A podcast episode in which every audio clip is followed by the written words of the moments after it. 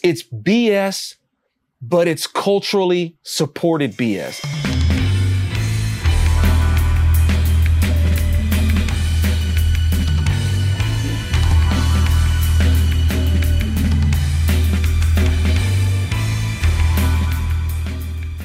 Howdy, folks. Welcome to the Virtue Signal. I'm Alfonzo Rachel, or your, you know, my friends call me Zo. You can call me Zo if you want. And that's Bill Whittle. You can call him Wild Bill.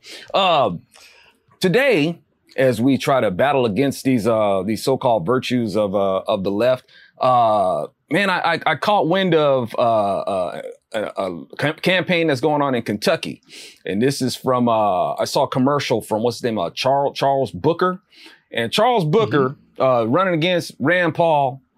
And uh, Charles wants to wear a, a, noose around his neck, man. He's got he's got the noose on, and uh, basically wants to you know vilify Ron Paul as uh, and and of course vilify I guess America for um, for lynching.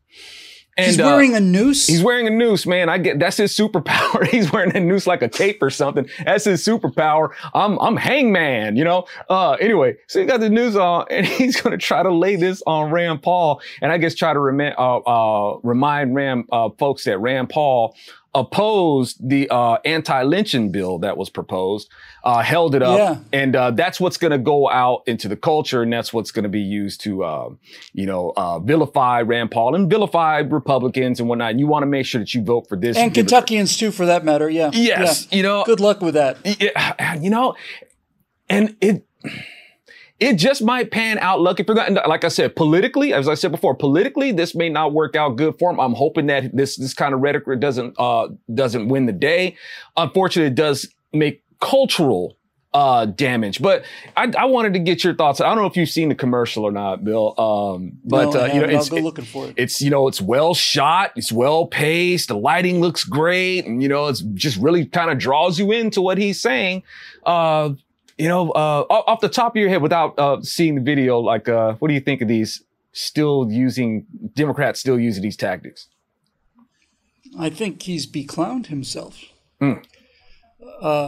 when uh, you remember the uh, the the cultural earthquake that, that went through the country when Biden and Harris announced that they were proposing anti anti lynching legislation and how you, you, you probably remember where you were when you heard the news. Uh, it, it, it, it, it came and went like, like any other piece of nonsense, you know? It was just, it was just like a, oh, okay. And look, why? Why should we be um, dismissive of, of, not only dismissive of this, contemptuous of it? Being contemptuous of an anti lynching law, does that make you contemptuous of lynching? Uh, it, not for me. My two responses to an anti lynching law would be by far the weakest of them would be when was the last actual lynching? Is this a national emergency that we must address?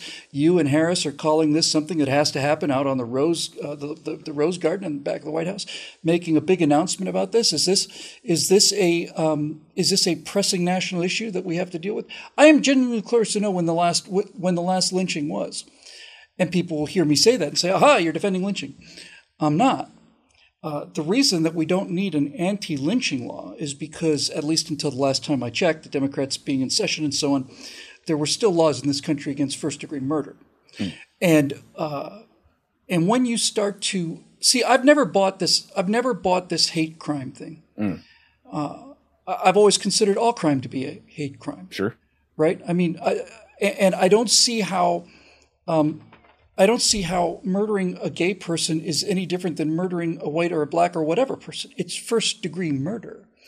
And to say that, well, this country is the shame of this country is that we've never passed anti lynching legislation is to me responded by, well, we do have anti first degree murder legislation. Mm-hmm. And and first degree murder charges have prevented lynchings for 70 years now, 80, 100, I don't mm. know not quite 100, I guess, but it's getting it's getting close to that. Uh, and so and so I put this in this the, I put the anti-lynching thing in the same category of showboating that is all that's left to this um, this clown show that that managed to um, turn up enough ballots uh, overnight, right? Uh, this is it's going to whatever we can throw uh, sticks against the wall. We're going to go with they decided after six months of intense study that the best way to really intimidate and insult uh, uh, um, Republicans and to get moderates away from the Republican Party was to refer to the policy as ultra MAGA.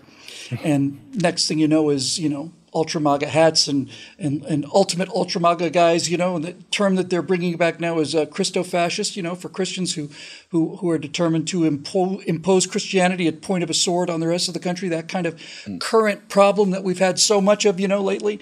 Uh, and I just want a T-shirt that says "I am a proud ultra MAGA Christofascist," you know, Be- because because it's absurd on its face. It's just openly absurd on its face.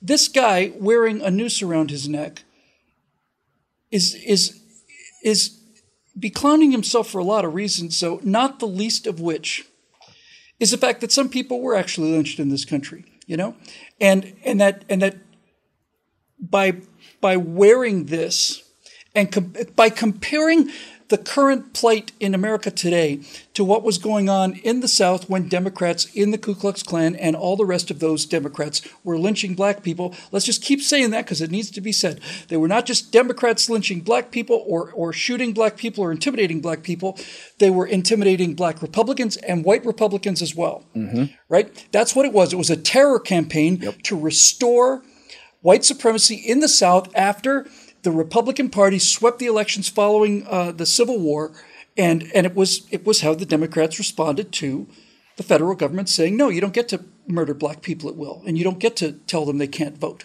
These are Republican initiatives that were put in place to present racial equality, and the Democrats did what they did 10 years earlier when they left the Union so that they could keep their slaves. Mm-hmm. So it's interesting. The guy's a Democrat, I assume, yeah? Mm-hmm.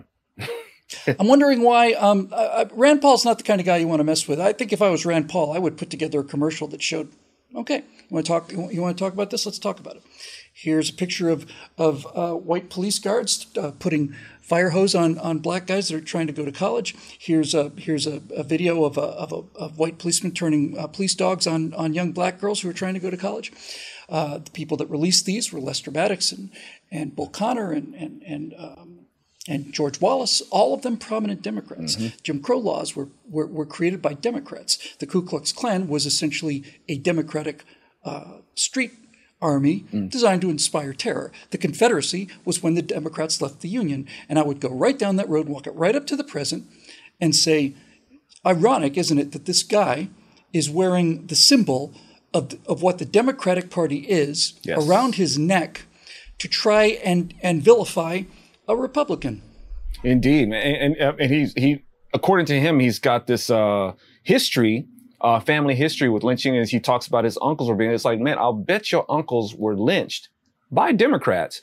And the thing is, when he does stuff like this, you want to put a noose around your neck. You are pretty sure I'm going to call BS on that man. Uh, his uncle was lynched, That's, not yeah. his great uncle, or right, right. His, he says his uncles were lynched, and it's like, look, man, that sounds like fairy tale land. But if, if by chance that did happen, they're most likely Democrats. But, you know, uh, that's, it's not like Democrats aren't known for making up things. Um, but uh, yeah, to say the least. But this this is this is some uh, make believe that does have some some real world ramifications. It causes problems. See, where he's trying, he thinks that he's making a statement against, I guess, racist America, making a statement against Republicans or even Rand Paul. It's like, no, man, what you're doing is that you want to make sure that the pers- the perception of black folks is that our mm-hmm. lot in life is to be strange fruit. That's just what we are. Right? That's what you want to make sure that we're seen at. We're, we're perpetually victims. You want, you're, you're part of this narrative that feels like, you know, every black kid needs to be, has to have the talk you know, the talk of when you get pulled over by, by a police officer, everybody should know how to conduct themselves on how to be, uh, to, to, to conduct themselves, you know, with a, uh, if they get pulled over, but black folks in particular. But see, here's the thing. Um, if you feel like, because that's like a thing in the, in the black community, you got to have the talk with about how to be pulled over. You're already conditioning the kid to be insecure. You're already conditioning them to make them feel like it's not anybody else doing it's you. You're making them feel like, is it a crime to be black? Is, is there something wrong with me for being black? You are establishing that insecurity about them Okay. And that insecurity comes out when they get pulled over or when they, how they conduct themselves in the street or how they conduct themselves with each other. And this is all part of the same thing. It's just like you, you, you very well said. It's like you're going to wear a symbol. You're going to sit, you're going to, you're going to wear this symbol of what the Democrat party did and try to vilify Republicans for it. And it's like, you've got this thing that you're, and wait a minute. And, and, by the way, dude, you're voting for, you're, you're running as, as with the party and you're loyal to a party that did all this stuff. You know, and, and y'all can go through the whole thing of where the party switch side. When? When are you talking about? Because even Malcolm X, before the so-called party switch that, that they claim happened like in the late 60s between Goldwater, happen. it didn't happen, between Goldwater or Lee Atwater, whatever they want to try to propose. Even Malcolm X called it up before that stuff happened. Malcolm X like, look, man, if you're putting your vote behind the Democrat party, you are a political chump and a traitor to your race. What was mm-hmm. y'all excuse back then? You had none. You basically sold mm-hmm. out for some stiff peanut butter, block of cheese, and a check. That's what you sold out for. And Democrats suckered you for that. And, and you turned against the Republican Party. For, for what? Because of the same stuff that the same tactics that Democrats are doing today? Suckering y'all and being a voter stock and using the same tactic of the devil himself, the devil whose name means the accuser. That's what y'all are going for. So I see stuff like this. But like I was saying earlier, Bill, it's well shot. It's, it's, it's BS, but it's culturally supported BS. And this is what I'm, you know, you know, I've been trying to, for years, I've been trying to, you know, get Republicans to understand this. Yeah, they're still able to do this. They're still doing it. It's 2022 and they're still doing that's, this. That's uh, yeah, that's where I come down on all this stuff. We just did a show on gay pride and LGBTQ Pride Month and so on, and all of this stuff might have been relevant in the '70s. You know, mm you know, 50 years ago, you know, that you, you might have had a case that, you know, maybe that, that, you know, Uber makes a statement saying we're, we're going to treat all of our riders with dignity and respect. This may have been an issue in 1975, you know, maybe, mm. right? Uh, so, so yeah, yeah, it's like, this is 2022, dude, yeah. you know, and, and, and this perpetuation of, of victimization is all they've got left now. Yes. You know, and, and it's to, to, to, to, make yourself feel so sanctimonious and self-righteous. And it's a great political tool. Uh, when the real struggles, just like you said, maybe like in the, in the early seventies and the sixties, that was a real struggle. We, we've been done with that for a long time. Is you want to make sure you want to keep yourself as a perpetual victim and the oxymoron of feeling empowered by being a, a, a victim, you know, but this narrative is, but they've been using this narrative for a long time. They, they, I mean, they used it during, you know, the Bush years when they had, you know, footage of, you know, blacks, you know, as you mentioned, you know, being hosed and, uh, and, and, and the dog sicked on them say, you vote for a, Republic, a Republican. This is what you're going to get. It's like, hello, that was Democrats doing that. You know, Democrat municipality, Democrat state, all Democrats all down the line. You know, Martin Luther King was murdered by a Democrat. And you got these Democrat voters out there, you know, particularly in the black community, letting Democrats literally get away with murder as they still put their votes behind them. But this kind of stuff is, is the groundwork has been laid in the culture. That's why you can have these Democrats getting away with stuff like this. You know, it's like the stuff that you see Democrats just, just doing politically, they, they, they have the groundwork laid to, to, to make that happen where it, where it upholds their policies, uh, culturally. And I'm trying to tell, you know, we've been trying to tell Republicans for a long time. You got to lay that groundwork culture. There has to be that cultural representation because you may get your political victory, but it's only as stable as what's, as what's reflected in the culture. And those things have to be laid. Now, for, for Rand Paul, now Rand Paul, to his credit, uh, it's like, look, man, this so-called anti-lynching bill, which which Democrats have the history of filibustering against, by the way, Rand Paul's like, this this ain't an anti-lynching bill. What is this? You, you, you mean to tell me that a person can go and deface a building and you gonna call that a lynching? That's not a lynching. This is, this is a, this is a, a demeaning to what it is to stop lynching, really. So he's like, look, man, we got to do this better. You really want to stop lynching? And just like you said, Bill, it's it's murder. You don't need an anti-lynching bill. Well, when, when, where is the lynching epidemic? I must have missed right. the memo, man. Exactly. But it's it's what Democrats. The thing is, it's the it's an epidemic if you allow Democrats to identify whatever they want to be a lynching, and that's what Rand Paul's coming. From. Y'all y'all can't just go and call anything you want a lynching just because it makes you feel uncomfortable. Oh, that made you uncomfortable, so you're gonna call it a lynching? Nah, man, we got to redo this. That's where Rand Paul was. I never really from. thought of that. That's really what it's for. Is to is, if you say something uh, that they don't like, then then they'll claim they're being lynched in public, and there's now there's law against that and that kind of. Thing. Yes. So look, I'm going to say something uh, relatively uncontroversial, and then I'll say something that is exceedingly controversial, and I can say something exceedingly controversial because uh, if you're watching the show and you're a member, you're paying us to be able to speak the truth, and if you're not, then somebody else is paying for you to be able to hear the truth. Here's the non-controversial thing about the talk, right? About the talk comes a point when you have to sit down with black uh, with the black child and say, "Listen, all right, now that you're able to drive, let me let me. I have to sit down and explain to you how you avoid getting shot to death if you get pulled over for a broken taillight." what seems to be lost in this is that every white kid gets the talk too. He just doesn't get it as a talk.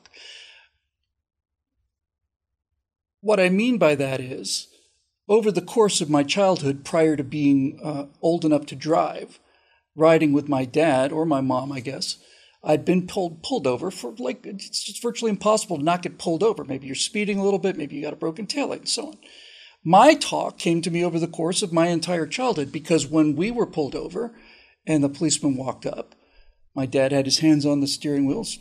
Good morning, officer. What can I do for you? Uh, well, sir, it looks like you were going a little bit fast back there. Oh, I may not have been paying attention. Can I see your driver's license? Absolutely, yes, sir. Right. So we learned we learned how to treat policemen with respect from observation, and it was just how we grew up.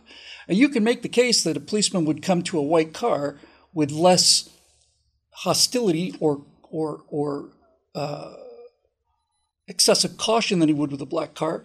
That'd be true, but he'd also have a reason for it. And so now we get into this into this feedback loop, right? Where where it, it's a self-perpetuating feedback loop. If you, I'm, I'm speaking in gross generalities, but nevertheless, if if most white people are taught from birth to be respectful and polite to policemen, uh, activists on the left would say, well, you can get away with that because you haven't been intimidated by policemen, you haven't been selected by policemen, haven't been, uh, you know, terrorized by policemen. Okay, maybe that's true. But what what the reality of the situation is is that when a policeman walks up on a car, he's much more likely to get shot by a by a black guy than a white guy. And you don't have to like that, but now we're down to the actual problem, right? And this is the thing that no one will talk about. No one will talk about the truth of the problem. And that is that if if you if you are basically saying like this guy, if you're this guy and you're you're trying to get elected with a noose around your neck, you you you got it exactly right. What you're telling black people in America is that police are going to be trying to kill you because of your skin color. And when you point out what the actual statistics are, then you're accused of either being a racist, a white supremacist, or you're accused of or you're accused of excusing police brutality or, or, or police prejudice or intimidation. I'm not doing any of those things. What I'm saying is this: if we were to have an all-black police force in this country, right, all-black police force, within a year or two, black policemen would be walking up to white cars with a different attitude than they would be walking up to black cars. And that's going to continue until we get to the cultural issues and we get to the cultural, ongoing feedback loop, this ongoing hypnosis and poison that is being generated every generation, just being another, another launch by clowns like this guy, right? He is perpetuating, perpetuating uh, the most destructive narrative that it's possible to have in this country.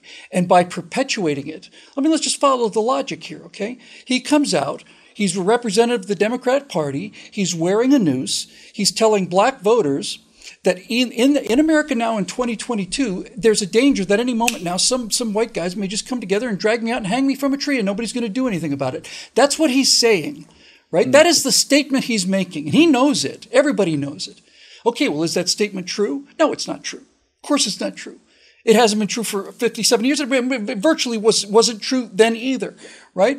So he is basically implanting into both black and white voters this ongoing perpetualization, perpetualization of this divide. Mm-hmm. When, when the divide is based upon different attitudes towards law enforcement that then that then create their own results, right? Yes. If if you if you're told your whole life as a black kid that the police are going to just take you in and beat you up or murder you, you're more inclined to run from the police when you get arrested, mm-hmm. right? This isn't this isn't a, a, leap in logic, right? And anybody who's watched Cops or anything else has seen has seen mostly seen black people about to get handcuffed or arrested make a run for it. Mm-hmm. Well, they make a run for it because they've been told their entire lives that the police are going to get them or kill them, and they're not going to be treated fairly or whatever.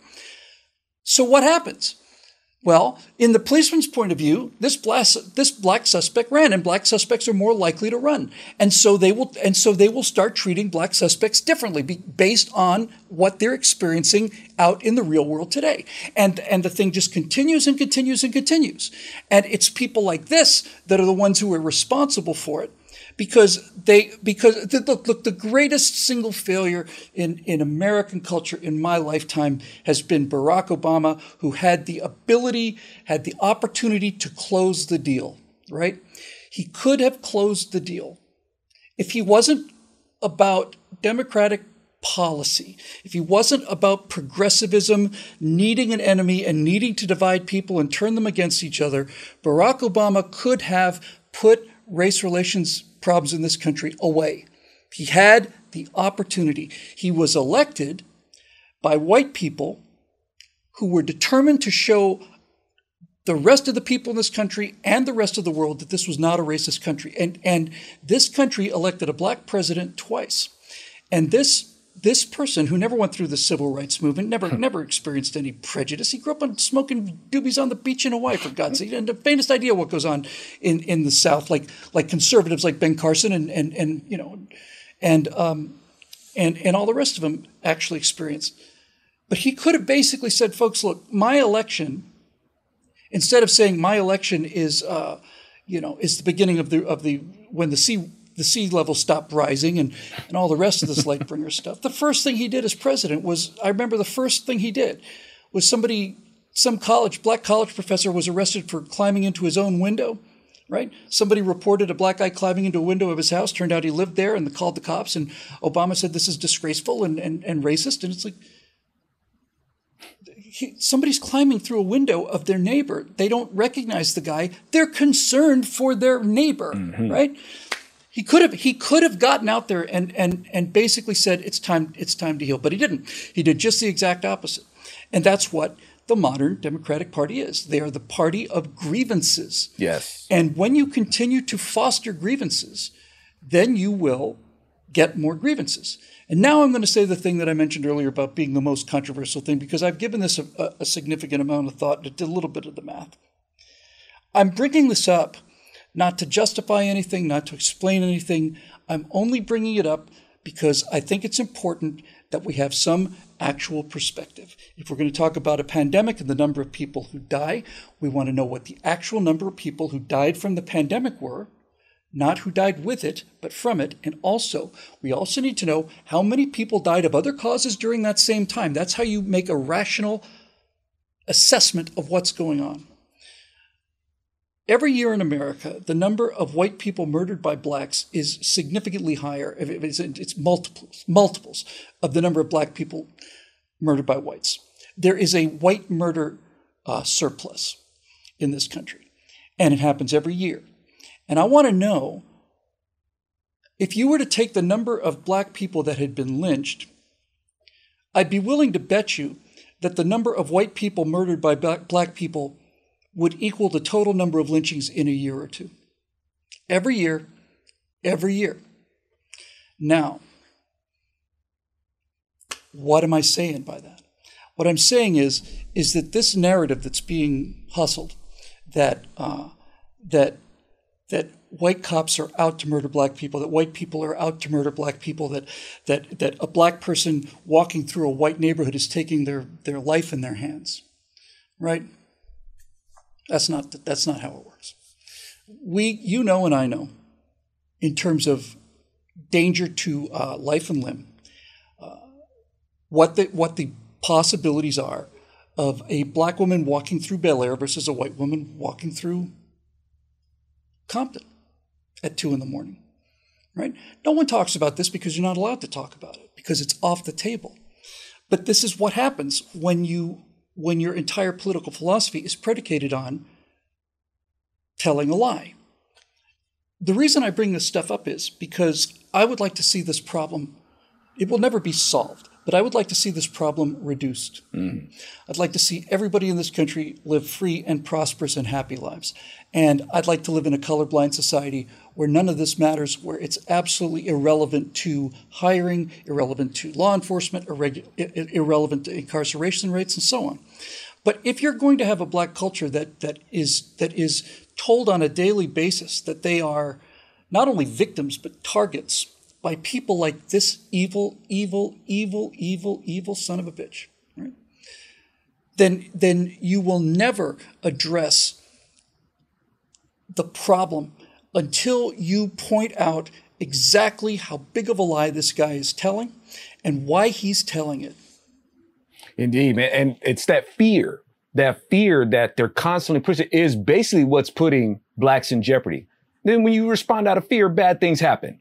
So when you That's right. You know, and and the, it's it's a it's a weird dynamic though because a lot of in, in, black culture, you know, when you listen to the music and stuff like that, the, the objective is sure. to be as intimidating as you can possibly be right? Right. I'm, I'm, I'm this, I'm that, and I can do this, you know, and do, and do these harms to you. So you want to promote the police, right? I mean, there it is. There, okay. Yeah. So, so if that's what you're playing on your stereo when a policeman pulls up, mm-hmm.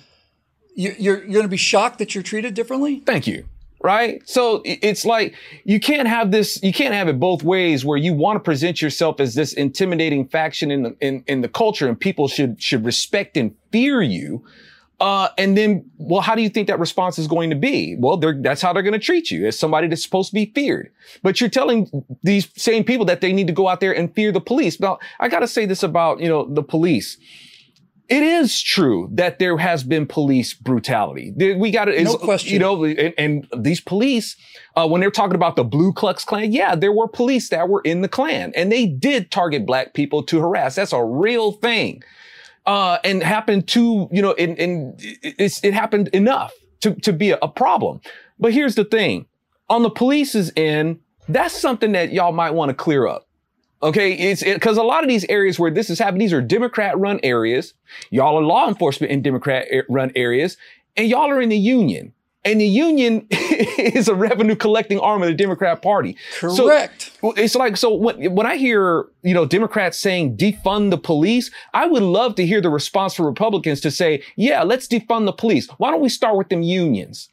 Okay. You want to, you want to hear the Democrats squeal like a stuck pig? Try that.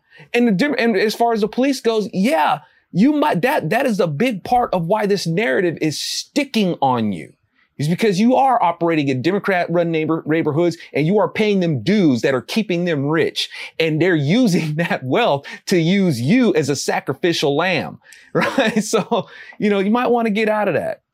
Yeah, and, and and this is this is something that the individual police forces bear 100% responsibility for. And I'm extremely sympathetic to the police, not because I'm a white guy, but because it is an extremely difficult job that requires split second decisions mm. where your life is in danger all the time, right? I have high respect for black policemen, high respect mm. for white policemen. I have contempt for black criminals and I have contempt for white criminals. This yeah. is my racism test, by the way. if you're watching cops and you see a and you see a white cop take down a black criminal and you go, yay, and then you see a black cop take down a white criminal and you go, boo, then you're a racist. if you see the cop taking down the criminal and you say yay both times, then you're not. It's pretty simple, really. Um, but but what you find when you run into these cases of policemen who are genuinely dangerous, and I've met a few of them, you find that these that in most of these cases, the kind of guys who now all of a sudden like in the national spotlight because they did something horrendous, you find out that this guy has had like disciplinary reports that go back like 15 years. Mm. You know, 15 years of excessive force, 15 years of complaints and so on. By by uh, coincidence, when I started playing Little League Baseball in Key Biscayne, I, I, I was randomly, had four, we had six teams. We had, they were Crimson was the name of the team, right? Scarlet, rather, Scarlet Red, because we had different colored t shirts. That was the name of your team. You're blue, you're Scarlet, whatever. And the coaches, the two coaches on Scarlet were these two relatively young men, and they would practice sliding into home run by standing just short of home run. And, and we're talking about eight year old kids. You would have to run towards home plate and slide, and they would swing a bat. And if you didn't get under the bat, you get hit in the face. I thought, I don't want to be with these guys. I quit the team that day and I ended up on a team called Maroon with a great, kind man named uh, Bob Kirkwood, who was the coach and had a wonderful time. Why am I telling you this story? Well, because one of these guys, Palmer brothers, I think, one of these sadistic lunatics ended up being listed as one of Dade County, uh, Miami Dade's uh, most deadly cops, seven out of 10 years right? Seven out of ten years, he was he was on the list for being the most uh, complained about, the most cited, the most the most uh, you know factual evidentiary cases placed against him for excessive brutality and so on. So imagine how surprised I was, right? Now you can't do anything about the fact that there are that there are sick people out there. And I suppose you can't do anything really about the fact that if you're going to hire a policeman and you don't have any history on them whatsoever, you if a guy behaves himself and passes the test, you hire him. But when you find out the police forces have been hiring people and retaining people with these histories of of um, of of you know horrific behavior, then you, you really have to ask yourself what is what, what what is the matter with you? You know, you what is? I mean, what is a badge, man? You I'm, I'm asking a police officer. I'm I'm I'm, I'm speaking now to a, a, a the, the head of a police department, right? Who's got bad cops on his payroll and he knows it, right? What what is it that protects you out there? It's a piece of tin, right? It's not bulletproof. It's a piece of tin. Mm. And what that tin represents is you are speaking on behalf of all of us. You are there to protect us. And if you are hiring people who are who are violating that trust and who are and who are degrading confidence in law enforcement rather than increasing it, then all you're doing is reducing this badge of authority to a piece of tin, and and you will have nobody to back you up. After these George Floyd uh, things in, in LA, you know, I, I live not super far from a 7-Eleven, and I'll often stop there because I get out of here late. I just stop on the way home, pick up something, and I often see policemen there. They're not off duty, but they're not being called anywhere, so they're just kind of hanging out.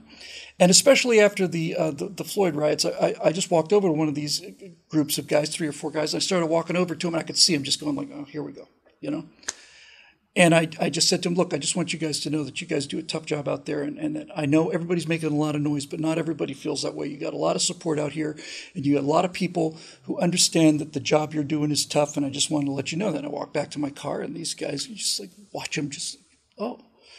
So I'm not saying that to, to signal my virtue. I'm saying that because, because this attitude of respecting the police comes from a place where I didn't have the police hassling me or persecuting me. But I, I believe that the reason they didn't hassle me or persecute me was not because I was white, but because I was polite and respectful whenever they'd come up to the car, right? If I ever got arrested and handcuffed, the idea of running or, or reaching under my seat or something like that would not occur to me. You know why? Because I think I'd have a pretty good chance of getting shot if I did that. Yes. Yes, indeed, man. And you know, I I don't know, maybe I'm just lucky in the sense of I haven't really had that problem. Whatever neighborhood I've been walking in, whether they're uh, it's not luck. So I'm sorry to I'm sorry to interrupt you. It's not luck. It's that you are a respectful, you are a respectful, kind, intelligent, decent person, and it comes off of you the second people meet you. You know, it's not, it's not, a, it's, it's, the exact opposite of this kind of, you know, uh, yes, uh, you know, it's, it's the exact opposite. You're confident, you're kind, you don't have a chip on your shoulder, and the, and the reason you haven't had any trouble is because you haven't been looking for any. I'll, I'll take that, man, and, and thank you. You know, and the sad part of that is, is that because I don't get this harassment for police for, for if I want to take a walk in whatever neighborhood, affluent neighborhood or, you know, a, a, a not so mm-hmm. affluent neighborhood, I don't get, I don't get this pull over. Hey, what are you doing or anything like that. And of course, the, the, the answer to that, well, that's because, you know, you want to, you want to fit in with white folks. You want ideas. So, so let me get this straight. Because I just mind my own business and I may carry myself in a respectful demeanor and, you know, and, and, uh, and all those other things that you guys qualify as white somebody who's not threatening or somebody who's like, you know, got a sense of direction, all that sort of. So you're telling me you got to make up your, you got to make up your mind because on the one hand, if I'm being respectful and carrying myself well and all of this, then I'm trying to be white while trying to accuse white people of being evil and thugs and disrespectful. It's like, which one is it? If you're trying to act good, you're trying to be white. but being white is evil. Wait a minute. That doesn't seem to make any sense. So, but the thing is, you're told you're already cursed for trying to be white. If you just want to be a person who just wants to mind your own business and just do your thing and not bother, or, or, or succeed in school and get A's yeah. and B's or whatever the case may be. Yes, and so and I mean, and this this comes from I guess you you know you very influential people in the black, even like Farrakhan. Farrakhan lecturing his his uh, congregation, telling them, "You guys think that you're educated." You know, I see some of y'all in here. You did well. I'm let, I'm let you know by you being educated, the white man's got you. And then he, he goes further to say, and some of y'all it may even have your doctorate. You know, you got your, you got your doctorate. Well, let me tell you something. Then the white man's definitely got you. And it's like, this is the kind of, this is the kind of influence that you want to put out there that if you try to be, uh, uh, make something of yourself, the only thing you're trying to do, make of yourself is make yourself off to be white. That's the kind of influence that we're dealing with. And that comes down to this person carrying a noose around his neck is like basically telling black people, this is your lot in life. This is what you are. I represent you. I represent every black person out there who's got a noose around. Yeah, I'm going to protect you against a threat that yeah. doesn't exist. So, so it's that kind of stuff. And you know, even, even with Obama, uh, Obama was, man, what a, what a tool he was. Obama was basically this. We're going to run this black person because if anybody goes against the policies that we're pushing through him, we will discredit them as a racist. As a racist. That's exactly. Now here's the. That's he was the Marxist. He was the Marxist yes. Trojan horse. Now he, here's there's there's only one reason why this could work, Bill. The only reason why this could work is because you would have to because he's they're of course doing this against Republicans. This can only work if Republicans actually abhor racism. That's the only That's way right. it can work. Republicans detest racism. They're being gaslight into sounding like bigots now by Democrats. But it, it, but but when this Obama was running, you had Republicans who detested, for, by and large, virtually all detested racism. And if you accuse them of being a racism, they're gonna the first thing they're gonna try to they don't know. It's like, well, man, this is a weird accusation. What do I do about that? No, I'm not a racist. Uh, no, Obama. They don't know what to do. You know, because there's like, dude, this, why is this still even a thing? You know, so it can only work if Republicans weren't actually racist. That's the only way they could pull this off. And Republicans trying to prove that they're not. So yes, with the majority of the white vote, Obama won. You know, but now we got Democrats still hammering and hammering away to where you got a lot of Republicans, particularly who are white, are like, look, man, I'm sick of this. not a freaking racist. But let me tell you something about that's about right, this. That's right. That's right. That's right. People who voted for Obama twice specifically yes. to, and, and not, and this wasn't virtue signaling so much as, no, this is important. I'm going to do this. I don't know anything about this guy, but you know what? Okay. It's, it's time, it's time to make it clear that this lie has what, to whatever truth it held before, it certainly held some now we're gonna we're gonna put an end to this. And and after eight years of that, and then another four years after that, and another two years after that, the the, the charges against racism continue to get louder and louder and louder. Mm-hmm. And people who, who who did this are saying, you know, you're right. They're being gaslighted now. Now now they're actually becoming. They're now they're actually starting to become. They're not so much becoming racist as they're becoming. Um, it's fed up. It's just like, look, oh, they're just sick of it. Yeah, yeah, that's right. They're just, they're just, you know what? Call me whatever you want. I've had enough of this. I've had yeah, enough of this. Yeah. And it's and and and, and, and unfortunately, the Democrats, the cowards that they are, they push black people out in front of this, and so it's it's when you have the uh the the black representation, the shield that they're using, they're like they're like flipping Palestine, launching missile behind you know uh, um, women and children. And so the Democrats, because you know you have the uh, uh, blacks, uh, thirteen percent of the population, that they've man- managed to maintain that population, put them out in front to take. You know, when when Republicans are like, look, man, we're sick of this. And if the first person that, that, on the front line that they see is a black person to talk to that they're saying that they're sick of, Democrats use it. See, you hate black people. It's like, look, it's not about hating black people. It's about this policies that you're putting out there and this narrative that you're forcing on us. Every narrative, yeah. whether from from immigration to, to to LGBT, you're using black people to do that. You're no matter what, you're still using black people. You guys don't seem to want to stop using black people. No, they are pretty used to it by now after yes. two, three hundred years. And that's what that's what you know. Basically, Republican voters are calling out, and Democrats are able to take it and, and and make it as racism, and it's it's really not. It's it's forced. It's basically like you know taking something and put it in an environment that it's really not supposed to be in, and forcing it to do something and say, see. It's like no, see, that's not how that works.